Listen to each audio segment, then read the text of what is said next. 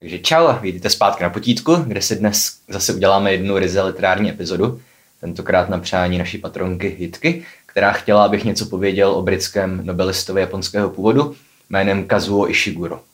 Tím se taky alespoň částečně vrátím ke svému dosud nenaplněnému slibu, že se budu více věnovat autorům afrického nebo azijského původu, ačkoliv tady to tak úplně nefunguje, protože Ishiguro se se narodil v nechvalně proslulém městě Nagasaki, v roce 1954, ale ještě jako dítě se přestěhoval do Anglie a ve svých dílech reflektuje spíš britskou společnost, nikoli v tu japonskou.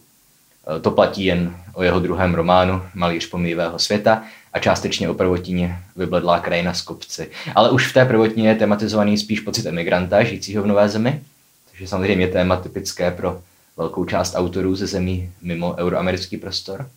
Zvlášť slavní autoři afrického nebo blízkovýchodního původu jsou často emigranti a nepíší ani tak o svých zemích původu, jako spíš o obtížích, které emigranty provázejí v nových zemích. A mimochodem v jednom rozhovoru Kazuo řekl, že v knize Malíř pomývého světa nepopisuje Japonsko, ale spíš nějaký konstrukt Japonska, který si vytvořil ve vlastní hlavě. Nemají k té zemi skutečné vazby ani vzpomínky. Odešel asi v šesti letech. Každopádně Kazuo Ishiguro napsal za svůj teď už dost dlouhý život celou řadu románů a jak to tak v současné literatuře chodí, tak žánrově hodně rozmanitých románů. A dostal za ně taky hodně ocenění, nebo nominací na ně. Mimo jiné, především teda kniha Neopouští mě byla úspěšná. Americký časopis Time vyhlásil knihu roku, získal za ní taky Man Booker Prize a nejdůležitější literární ocenění, Nobelovu cenu za literaturu, získal pak v roce 2017. Ale ta se, jak víte, uděluje spíš za celoživotní dílo, než za nějakou jednu konkrétní knihu. A když jsem zmiňoval tu žánrovou rozmanitost, tak kromě děl ohlížejících se za dávnou i nedávnou minulostí, třeba druhou světovou válkou, tak napsal taky knihu Neopouští mě, zmiňovanou, o které si dnes budeme povídat především a která má některé prvky dystopie či sci-fi, i když ve skutečnosti se odehrává v paralelním vesmíru. V Británii v 80. a 90. letech 20. století a ten sci-fi aspekt v ní není moc důležitý. A ještě než začneme, tak chci všechny varovat, že jako obvykle budou zásadní spoilery, a pokud jste tu knihu ještě nečetli, je relativně nová, že 20 let stará, tak si ji před zhlednutím zbytku videa přečtěte, protože za to rozhodně stojí. Je to nejlepší kniha, kterou jsem četl, řekl bych třeba i za poslední tři roky. A prostě nechcete, abych vám vyzradil rozuzlení a dokonce ani jistou jeho část, kterou z nějakého důvodu vyzradili autoři skoro všech recenzí i anotací. Přestože kniha je do velké míry vystavěná právě na principu odhalování toho tajemství. Takže nejen, že si nepouštějte tohle video, ale hlavně si nečtěte žádné recenze a pokud možno ani anotace. A ještě nezačnu, krátká sebepropagace, ale na Instagramu jsem se rozjel účet, kde publikuju své komiksy ze světa Pokémonu, který kouří trávu. Jmenuje se to pan Bulba Smaška, nemá to žádnou vzdělávací hodnotu a navíc jsem velice špatný v kreslení. Skvělá kombinace, dejte tomu šanci. A když už budete na Instagramu, můžete čeknout taky stránku mé učitelky kreslení. Stránka se jmenuje Chrám chaosu. A když oba profily srovnáte, tak velice rychle zjistíte, že již došlo ke klasické situaci, kdy padavan překoná svého mistra. Ale teď už teda neopouští mě. Takže předpokládám, že teď už mluvím jenom k těm, kteří knihu četli. My to poznáme. Uh, schrnutí děje udělám jenom krátké, abych vám připomněl jména postav a kontury děje.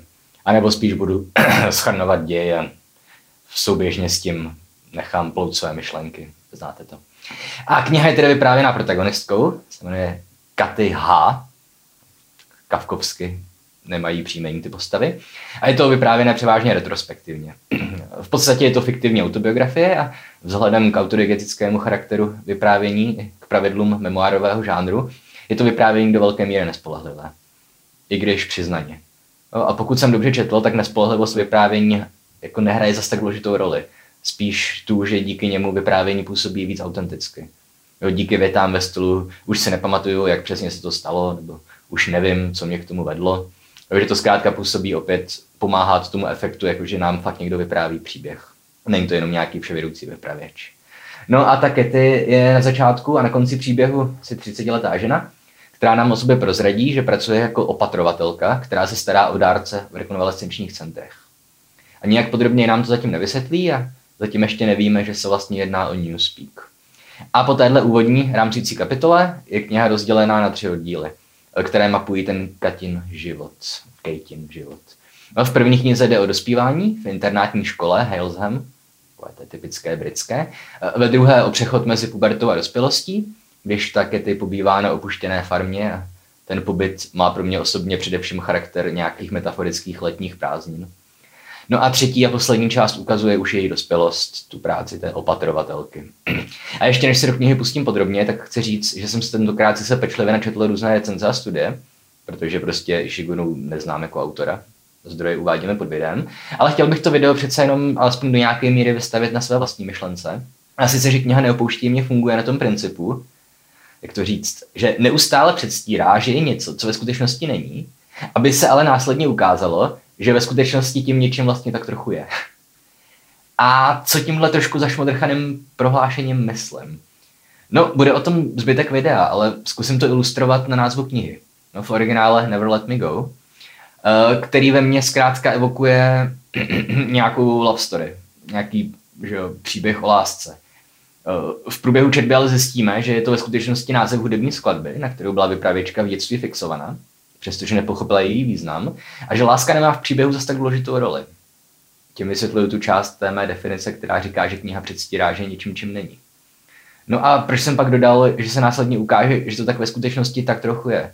Hm, protože v poslední části přece jenom láska nejenom, že začne hrát dost velkou roli, ale navíc ten imperativ neopouští mě, dostane kromě metaforických významů i význam zcela doslovný. Když se stará o svého umírajícího přítele, přestože to nikdy neřekne nahlas, tak to přání, neopouští mě, je v ní nezbytně přítomné. Jo, takže různé složky či celé struktury té knihy prostě hrají takovou hru na schovávanou. A nejsme si nikdy úplně jistí, jestli nás klamou nebo ne. Jo, ale tím jsem chtěl teda jenom vysvětlit tu svou tezi a teď už to vezmeme od začátku, ten děj.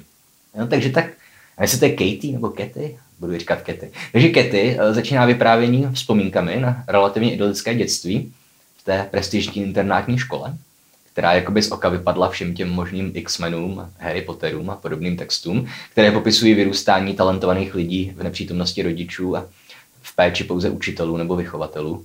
S tím, že soužití s vrstevníky je silnější než v rámci školy, jak to známe my, že? kde prostě po škole jdete domů a minimálně spíte u rodičů se sourozenci.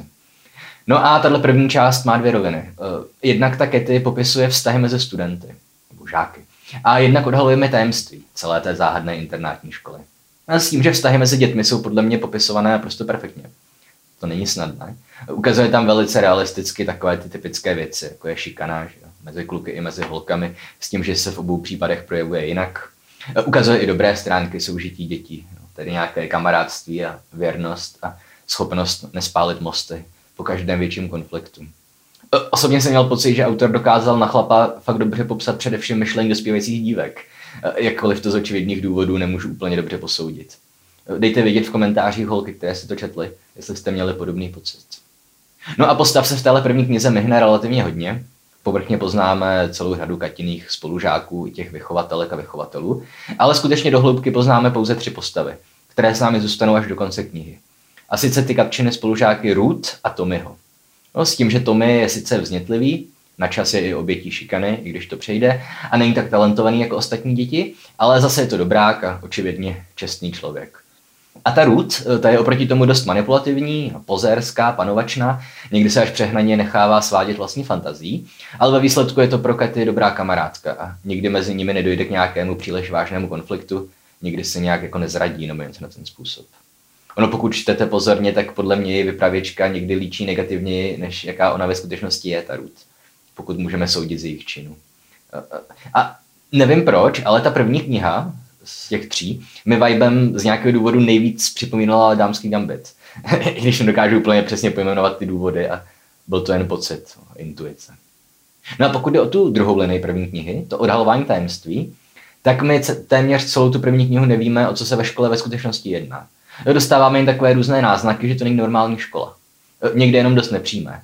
Dejme tomu, když se učitelé až jako přehnaně fixují na to, aby děti nikdy neskoušely kouřit, nebo když vidíme, že jedna z vychovatelek, tělocvikářka Luci, že evidentně vede nějaký vnitřní morální dialog, zda škola dělá dobrou věc. Případně, když zjistíme, že nějaká tajemná, bezejmená dáma, oni říkají madam, ty děti, která jezdí do školy kupovat do své galerie obrazy nakreslené žáky, takže ona se těch dětí očividně štítí. Jsou jí odporní jako pavouci. Tak nějak to vypravěčka formuluje. A co je zvláštní, nad čím se někteří recenzenti podívali, a mě to zase zapadá do té mé výchozí teze, tak některé náznaky jsou naopak až příliš očividné. A úmyslně očividné. Jo, narušují tu hru na román s tajemstvím. Protože nejprve vypravěčka třeba prostě prohlásí, že tenkrát jsme ještě nevěděli, že nikdo z nás nemůže mít děti. Jo? Čímž vyzradí, že ve skutečnosti vážně nejde o obyčejnou školu. Ale že studenti mají evidentně všichni něco společného. A co ještě zajímavější, tak v jednu chvíli, někde v poslední čtvrtině první knihy, tak ta zmíněná tělocvikářka Luci, ona to tajemství prostě bez obalu vykecá. A tady přichází ten spoiler, zmíněný snad ve všech recenzích a anotacích, a sice, že všechny děti jsou klony. A účel jejich života spočívá v tom, že slouží jenom jako chodící dárce orgánů a že až vyrostou, budou muset docházet na operace tak dlouho, dokud jim prostě nepřestanou fungovat těla ve chvíli, kdy nebudou mít dostatek orgánů na to, aby mohly fungovat. A mimochodem Luci to vykecá jenom nám, čtenářům, protože studenti to vědí. Ale zkrátka to berou jako součást života. Nijak je nenapadne proti tomu protestovat a vlastně je to moc nezajímá. Protože operace začnou přicházet až někdy po třicítce. Což je pro ně hrozně daleko, že. Oni zkrátka řeší běžné dětské problémy. A kromě toho je i ze zbytku knihy jasné, teda, že to berou jako fakt, jako smysl svého života. No ne, že by se na ty operace vyloženě těšili nebo něco na ten způsob, ale prostě nijak nepolemizují s tím, jaký osud je čeká. No, nepokoušejí se bouřit, nezdá se ani, že by to považovali za morálně problematické. A tady té etické problematice se ještě vrátíme, nejspíš několikrát, ale v souvislosti s tím tajemstvím internátní školy se zase vracíme k, té, k tomu problému předstírání něčeho, tentokrát předstírání žánrovosti. V téhle první části knihy tedy víme to, že děti jsou z nějaké důvodu výjimečné, nemůžou mít děti sami a všechny excelují především ve výtvarném umění nebo v psaní poezie. A kdybych neměl knihu vyspojovanou z anotací, tak bych si při četbě myslel, že jsme skutečně blíže nějaké variaci různých Adult textů. Chcete-li Bildungsrománu. Jo, nějakého právě toho Harryho Pottera nebo X-Menu.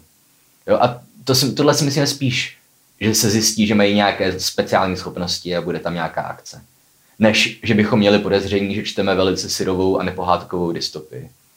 No, tady nás, myslím, autor zcela vědomě vodí za nos. A přesně z toho důvodu pak působí tak násilně to, když je celé tajemství po nějakých 80 stranách textu z ničeho nic vyzrazeno. Jo, oni se na to někteří recenzenti stěžovali, že jim to přišlo moc náhle nebo právě násilné. Násilné v tom smyslu, že celou dobu jako nevíme, nevíme a ta slečna Luci potom těm dětem, které to sami vědí, tak ona jim říká, ale musíte si přece pamatovat na to, že prostě budete muset dávat orgány jednoho dne. Jo, oni to vědí, takže ona to fakt vykecává jenom nám z toho důvodu to působí trošku násilně. Jo. Ale podle mě prostě to, to, to je na schvál. Prostě šlo o to, že autor tu s náma hraje hru na román s tajemstvím, aby nás pak pomocí náhlého vyzrazení tajemství ujistil, že no, o tohle v té knize ve skutečnosti vůbec nejde. Blbečci. No, ale zpátky druhé části té základní premisy. Protože navzdory tomu ve zbytku knihy neustále další tajemství odhalujeme a skládáme si pomalu dohromady celé to komplexní pucle problému existence i smyslu života našich klonů. A pokud jde o to, že se ve skutečnosti nejedná ani tak o young adult, jako spíš o nějakou syrovou dystopii, ve smyslu, že tam pak neuvidíme prostě bojovat s, nějaký, s nějakými sci-fi zbraněmi, eh, tak ani tady to není tak snadné, protože ten fikční svět sice objektivně dystopický je, ale samotný text románu skutečně funguje spíš jako že Bildungsroman, tedy román o dospívání. Protože navzdory té dost děsivé realitě, smyslu jejich existence, Zkrátka protagonisté řeší především dospívání, přechod mezi dětstvím a dospělostí a vztahy s tím spojené. Takže nejdříve řešíme šikanu, když je mi třeba 12, potom v 15 převládá nějaká soutěživost a vztahy, no a kolem 17-18 let se do centra pozornosti začíná dostávat sexuální život. Eh, hrozba odebírání orgánů je v podstatě úplně upozaděna. A taky zbývající dvě knihy v podstatě řeší přechod od dětství k dospělosti. Kde druhá kniha, jak už jsem říkal, ze všeho nejvíc mě připomíná prázdniny před nástupem na vysokou školu. Je takové ty nejdelší prázdniny v životě, kdy se chcete co nejvíc užít. A třetí už řeší vyloženě trable spojené s dospělostí, nebo s ranou dospělostí. To je obtíže v práci, v osobním životě, problémy se zdravím. A mimochodem takhle, já teďka nevím úplně jistě, jestli je nějak přesně definovaný rozdíl mezi žánry Young Adult a Bildungsroman. Ale osobně jsem si to definoval spíš tak, že Bildungsroman je prostě starší termín, spojený víc s klasickou literaturou. Představím si pod tím spíš nějakého Davida Copperfielda. Zatímco Young Adult je víc napojené na žánry sci-fi a fantazie a na současnou literaturu populární. Tedy opět Harry Potter, Divergence, Hunger Games a všechny podobné kousky, které jsem ani nečetl. S tím, že tady se nám opět nabízí to vykročení ze žánru v tom smyslu, že na konci první knihy zjistíme, že všichni tři protagonisté jsou teda klony a žijí v utlačované dystopické společnosti. No a co bychom v rámci žánrových pravidel Young Adult tedy čekali? opět něco jako divergenci. Hunger Games, že tyhle tři ve zbytku knihy povedou rebelii klonů proti zlým utlačovatelům, ať už ta jejich spoura dopadne dobře nebo špatně. Ale to se opět nenaplní. A vrchol vzepření se osudu pro ně představuje to, že se pokusí zažádat o to, aby jim operaci o tři roky odložili. A když se dozví, že to nejde, tak to prostě přijmou. No. Tohle je mimochodem nejvíce diskutovaný aspekt mezi recenzenty tady té knihy. A narazíme na něj ještě několikrát, ale já se k němu skutečně nějak vyjádřím asi až v závěru. Až budu mluvit o interpretacích. Teďka chci ještě dokončit vyprávění děje. Takže první kniha končí odchodem té naší ústřední trojice ze školy, s tím, že druhá kniha se odehrává na farmě, zvané Chalupky, kde mladí dospělí klonové žijí v jakési komunitě. A opět se mají vlastně celkem dobře, stejně jako v první knize. No, musí tam pracovat, ale není to nic hrozného, prostě farmaření, že jo. Můžou normálně jezdit na výlety klidně přes půl Anglie, udělají si řidičák, chodí do vesnice na nákupy nebo na kávu, vesele spolu souloží a v podstatě nemají žádné omezení akce ani pohybu. A taky druhá část je zaměřená hlavně opět na vnitřní život té Kety a kamarádů, Ruth a Tommyho.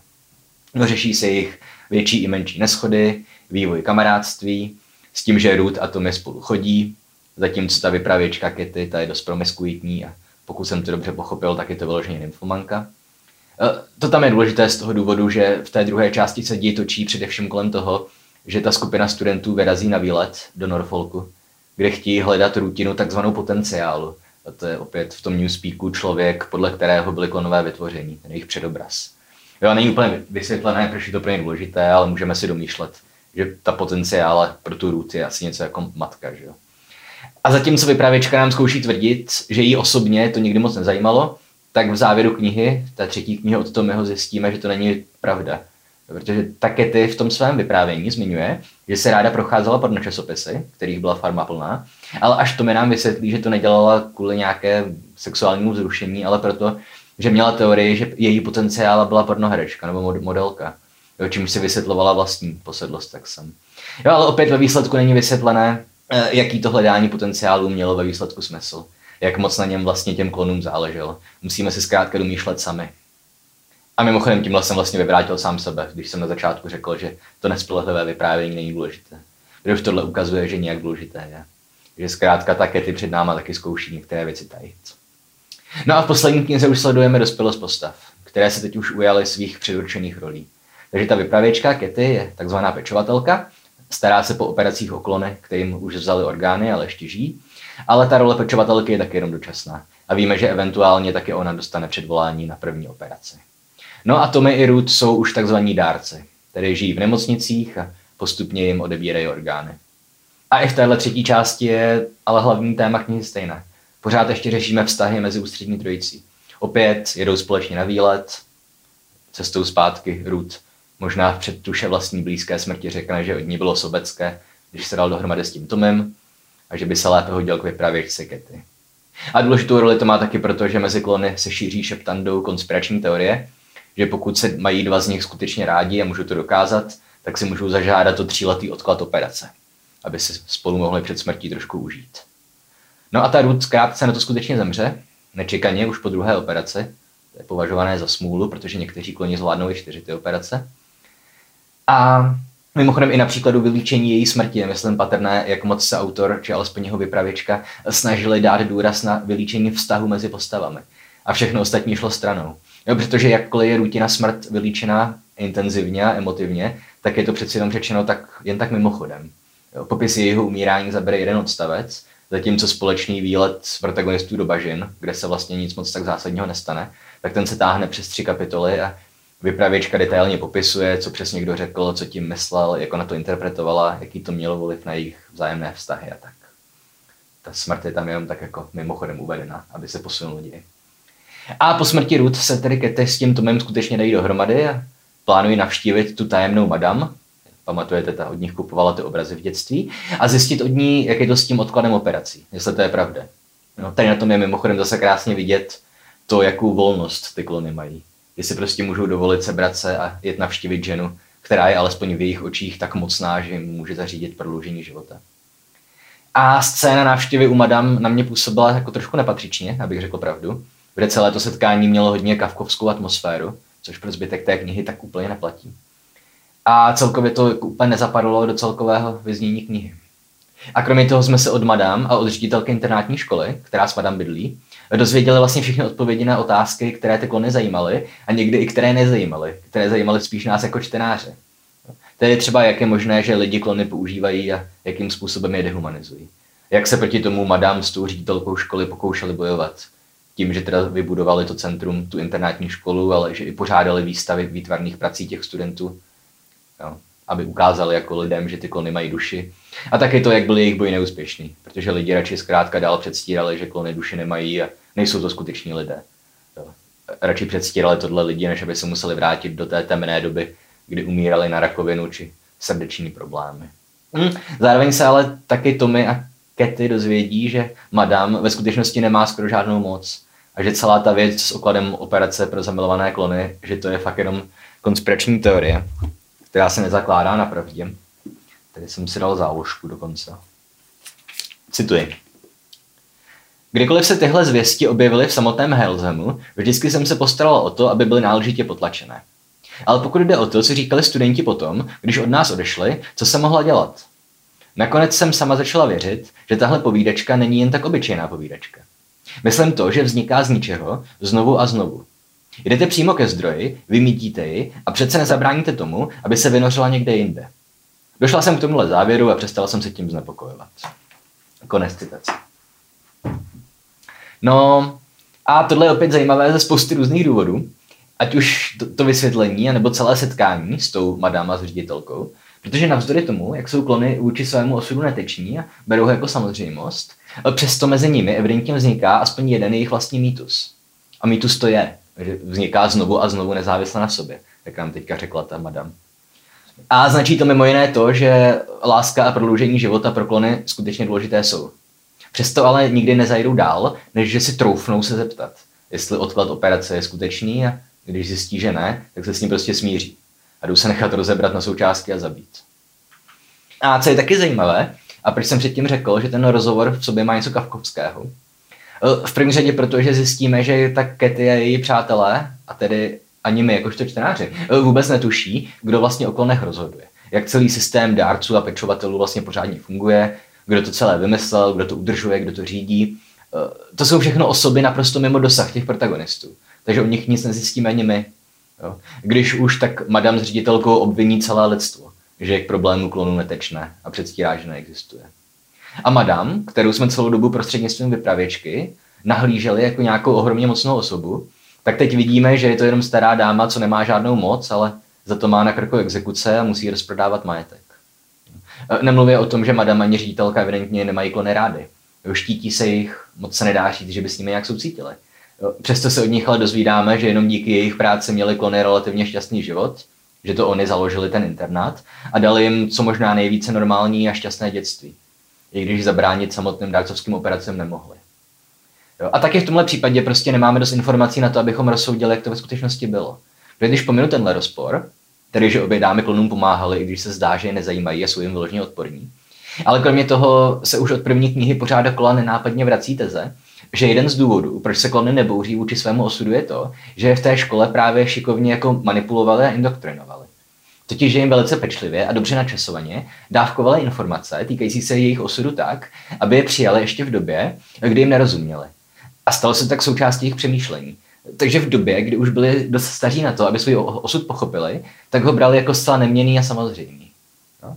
Ale tohle jsou všechno opět jenom spekulace ze samotného textu knihy, myslím, nejde z jistotou odhalit, jaké byly skutečné záměry té tajemné madam a ředitelky školy slečny Emily. A zároveň se nám vrací ta má úvodní teze, Tedy, že ta kniha se tváří jako kniha s tajemstvím.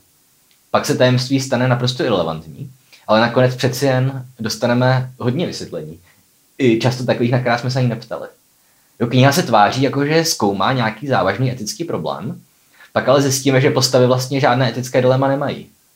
Ale přesto jim nakonec madam s ředitelkou vysvětlí, že ten etický problém existuje. A dokonce i důvody, proč lidé odmítají řešit. A tohle se v té knize děje pořád dokola. A je to podle mě snad nejzajímavější, co na ní je. Hra na to, že román je ve skutečnosti tím, čím se zdá být. A nikoliv, že se snaží popírat to, čím je. No. Každopádně tedy jsme už téměř na konci knihy, pokud jde o děj. Návštěva u madam žádnou pomoc nepřinese, to mi dostane předvolání na čtvrtou operaci, která je vždycky poslední. a dohodne se s Kety, že se radši rozejdou, aby nemusela být u toho, až bude umírat. Proto jsem říkal, že ten název neopouští, mě se nakonec vrátí velice explicitně. No a tím kniha končí. A výsledek tedy je, že oba nejlepší přátelé vypravěčky zemřou a ona sama zkrátka má před sebou ještě nejspíše pár měsíců nebo roků života. Ale nakonec si čeká to též, co všechny ostatní klony. Takže jakkoliv se ta kniha může zdát neukončená, tak já myslím, že je. Protože žádný zvrat prostě přijít nemůže. No, konec konců vypravěčka měla své důvody, proč se příběh rozhodla vyprávět krátce po tom, tom jeho smrti nikoliv třeba až před vlastní čtvrtou operací. No a ty který k interpretacím, kterých je mnogo. No, v první řadě je potřeba vypořádat se s otázkou, která asi vrtala hlavou, že nám všem, kdo jsme to četli. A sice proč se klony nevzbouří? Proč se nepokouší uprchnout a proč o tom nikdy ani neuvažují? Jo, mezi sebou, dokonce ani ve své vlastní hlavě, že my vidíme do hlavy jedné z těch klonek. No, nejjednodušší vysvětlení by bylo to, že to prostě nejde. Jo, dost možná v sobě mají nějaký kill switch, jo, jako, že někdo může zmáčknout tlačítko a oni umřou. A z některých náznaků jde myslím vyčíst, že v sobě mají minimálně jako nějaké čipy, pomocí kterých je možné uh, je sledovat. Ostatně, kdyby si ti tajemní vládci nebyli jistí, že klony neutečou, tak by je nenechávali vést tak volné životy, že? ze všemi výlety, kterým není potřeba povolení a tak podobně. A ono je dost možné, že vypravěčka tyhle věci ví, no, jen nám o nich nic neříká. Protože ona nám chce evidentně vyprávět příběh o sobě a o svém vztahu se svými dvěma přáteli, Ruth a Tomem. A když už, když už rozebírá problémy týkající se dárcovství a osudu klonu, tak jenom proto, aby na nich ukázala, jak je všichni tři protagonisté řešili mezi sebou. No, chce jich pomocí pouze roz, rozšířit prostě charakter těch postav i jejich vzájemných vztahů. A je dost dobře možné, že nám o nějakém killswitchi prostě nic neřekla, že neměla důvod. Nějak se to netýkalo jeho vztahu s Tomem Ruth. Jo, nemluví o tom, že pořád nesmíme zapomínat prostě na charakter současné tvorby. Musíme chápat, že vypravěčka téhle knihy nemá reprezentovat nějakého skutečného člověka, no, klona teda, ale že je to jen nástroj v rukou autora. Tedy, že pokud autor nechtěl, abychom odhalili existenci klonu až asi do čtvrtiny knihy, tak prostě své vypravěčce nedovolil, aby nám to vykecala. A to tež se týká i ostatních záhad či nedořečeností a nemusíme si kdo ví, jak zabývat psychologií postav. No a další teorie, proč se klony nebouří, by asi bylo to, že jsou skutečně indoktrinovaní.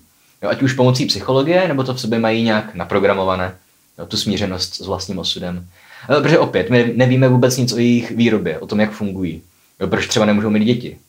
A tohle je podle mě lepší vysvětlení, protože všechny postavy, které poznáme nějak blíž, v určitý moment utrousí nějakou poznámku, která naznačuje, že jim jejich osud fakt jako nevadí. Ten Tommy před, třeba před nástupem na operaci taky, že udělal toho pečovatele, jako všichni, ale nešlo mu to, zatímco jako dárce orgánů zvládnul přežít čtyři operace a dařilo se mu dobře. Takže v jednu chvíli konstatuje, jako, že to je dobrý, že nebyl dobrý pečovatel, ale teďka je dobrý dárce. Tedy je vlastně hrdý na to, že přežil tolik operací, i když mu to k ničemu. Že? E, pravděpodobně v tom ale vidí aspoň nějaké naplnění smyslu vlastní existence. No a i když klony doufají v odklad operací, e, nikdy ani náznakem nepřijdou s tím, že by se mohli operaci úplně vyhnout. Jo? Opět, nemusel by se jednat o útěk. Ale proč prostě všichni přistoupí na to, že nesmí kouřit a pít alkohol?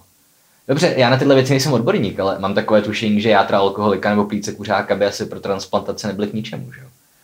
No ale opět, klony prostě nemají se svým osudem problém a dodržují tato pravidla, i když není nikdo, kdo by je vynucoval. Aspoň teda, když už nejsou v té škole. A tedy nějaká forma indoktrinace se určitě nabízí, i když opět pro ně nemáme úplně důkazy. No, to může být kombinace obojího. Jsou indoktrinovaní, mají v sobě kill switch.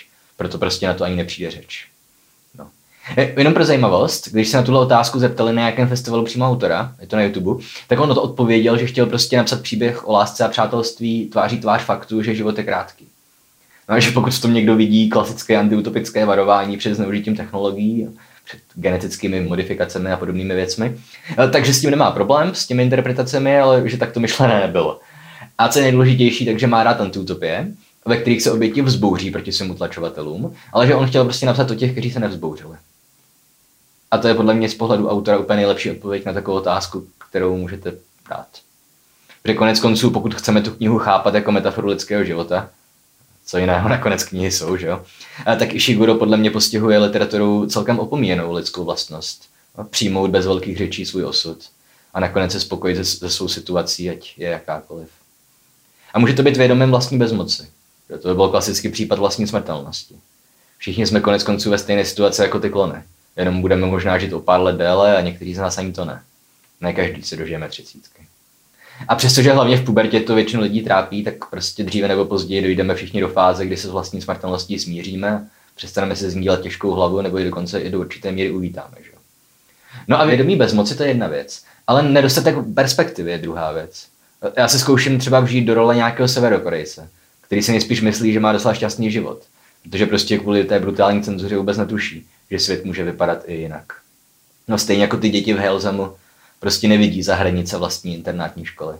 A některé věci prostě vůbec neřeší, protože ani nenapadne možnost je řešit. Neví, že existuje nějaké řešení nebo že je potřeba je řešit. Jo? A jasně, že můžeme číst příběhy o lidech, kteří se vzbouřili, jejich plná historie literatury.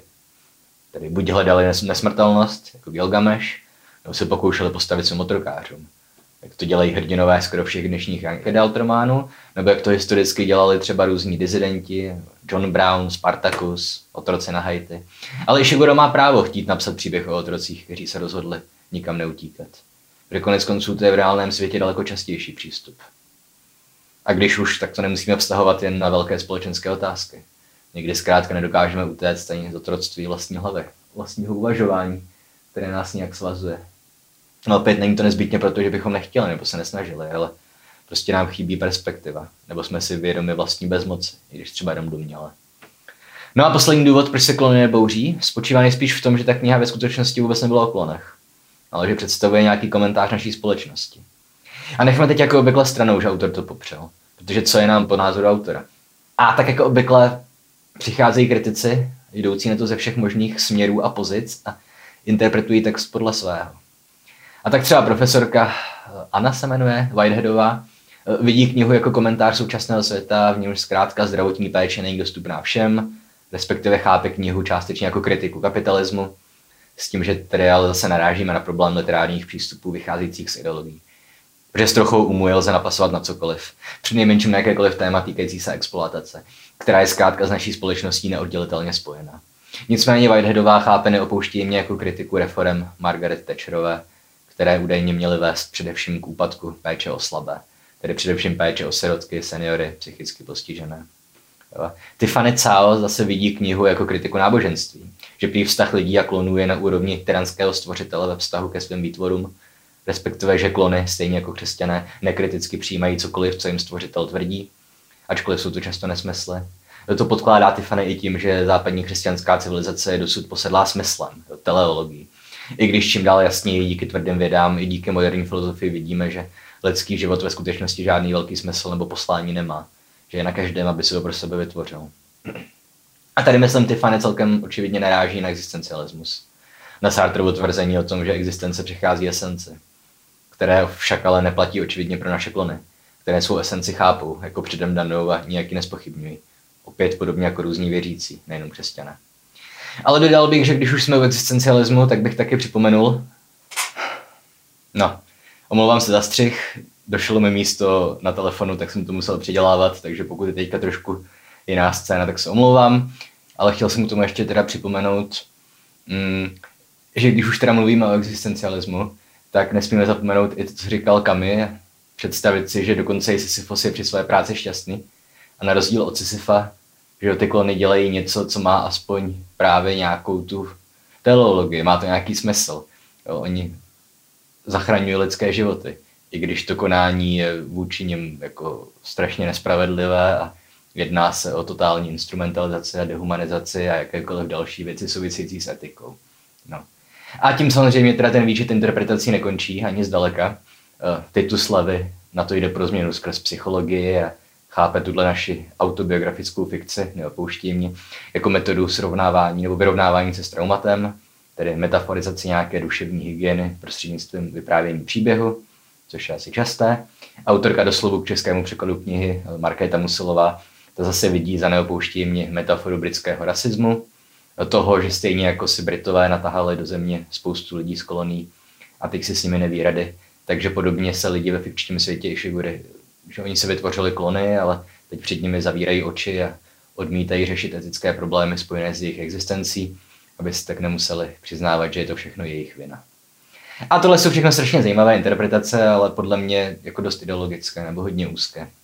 Ono možná, že tam tohle všechno skutečně ukryté je, třeba i nevědomky. Protože opět Kazuo Ishiguro je prostě do nějaké míry aspoň produktem své doby a společnosti, i když samozřejmě má vlastní myšlení. Ale já osobně beru tuhle knihu především jako mistrovsky napsanou a skvěle řemeslně vykonstruovanou hru ze čtenářem, která ale obsahuje mimochodem i spoustu podnětů k přemýšlení. S tím, že se ale autor dal zatraceně dobrý pozor na to, aby z knihy nešlo nic moc vyčíst s úplnou jistotou. Snad kromě tedy toho, že je to v první řadě kniha o lásce a přátelství. No a těch už tady bylo hodně, takže je prostě napsaná tak trošku jinak. Od toho jsou tady romanopisci, aby se na věci dívali jinak. A mimochodem na to, jak stroze je ta kniha napsaná a jak málo zachází vypravěčka do detailu, tak na mě osobně to přesto celé jako působilo velice uh, emotivně a to především takže odporně. Místy se mi při četbě dělalo fyzicky špatně. I když zrovna ani nebyla řeč o operacích, ani ničem jiném, co by primárně mělo vzbuzovat odpor nebo dokonce fyzickou nevolnost. Prostě ale v tom textu bylo něco, co nedokážu pojmenovat a co ve mně způsobovalo jak tyhle pocity, tak ale zároveň místy obrácení i pocity nějaké radosti nebo optimismu a opět v momentech, které by na první pohled asi vyvolávat ani neměly. Ale jak říkám, tohle je jen nějaký můj osobní prožitek z četby. Není to nic, z čeho byste si něco měli vzít a nejspíš to rozhodně, no nejspíš to není univerzální. A myslím, že telefon můj mi naznačil, že už to pro dnešek stačí, že už se mu nechce nahrávat. Jsem se asi nějak rozpovědal, no. Ale ona prostě ta kniha je tak dobrá a nabízí tolik zajímavých podnětů k povídání, že to ani jinak nešlo. Ostatně pokud si to četli, tak teď nejspíš máte pocit, že jsem to utnul ještě brzo, že spoustu důležitých témat či momentů té knihy jsem vynechal, ale tak to prostě s uměleckou literaturou je. No. A jinak to znáte, jestli se vám video líbilo, nebo jste si něco naučili, dejte like, odběr, sdílejte a komentujte. Máme už taky na Instagramu a na Facebooku. Dan taky pracuje na velkém upgradeu našich webovek. Tím se znovu ohlásíme, až bude hotovo, tak vám pak řeknu, co všechno tam teďka máte. Pokud byste nás chtěli podporit finančně, můžete na Patreonu ideálně. Za to dostanete nějakou tu bonusovou epizodu a přístup do Discordu a přístup na pravidelná nedělní online setkání tak zrovna někteří moji aktivní patroni začali organizovat společná čtení, takže si každý měsíc přečteme knihu a pak o ní mluvíme. První na řadě bylo možná, že odcházíme od Jana Balabána, příští má být pan Theodor Munštok od Fuxe, uvidíme, co bude potom. A pokud se vám zdá mimochodem, že teďka potítko vychází nějak méně často, tak se vám to nezdá. Ale zkrátka, já mám teďka v práci a i nějaké komplikace v osobním životě. Dan má vůbec jako komplikace v osobním životě, kde se narodilo dítě, takže mezi stříháním videí ho musí chovat a kojit a přebalovat, do toho ještě chodit do práce, mezi tím kojením a přebalováním. Takže prostě teďka ani nejsme v situaci, kde bychom zvládali původní zběsilé tempo a chrlili jedno až dvě videa týdně. Doufám, že proto máte pochopení. No. A kromě toho, já jsem prostě taky usoudil, že je nezdravé se dlouhodobě rozvíjet jenom jedním směrem. Takže se teďka učím kreslit a chodím na lekce šachu. Prostě si nějak snažím na sobě pracovat kde jsem poslední deset let trávil vlastně jenom studiem literatury a muzikou. Rozvíjel jsem hlavně nějaké memorování, humanitní uvažování a zvukovou paměť. Tak to chci teďka trošku vyrovnat kalkulacemi a logikou při šachách nebo geometrií a obrazovou pamětí ukreslení. Ono to pak prý pomáhá i s rozvíjením vašeho hlavního záběru. Doufám teda. No, takže se mějte hezky, na viděnou za týden až za dva, podle toho, jak budeme stíhat. Do Vánoc ještě budu dohánět videa na přání pro patrony a po Vánocích se uvidí, co bude dál. Spíš vítr. Ciao.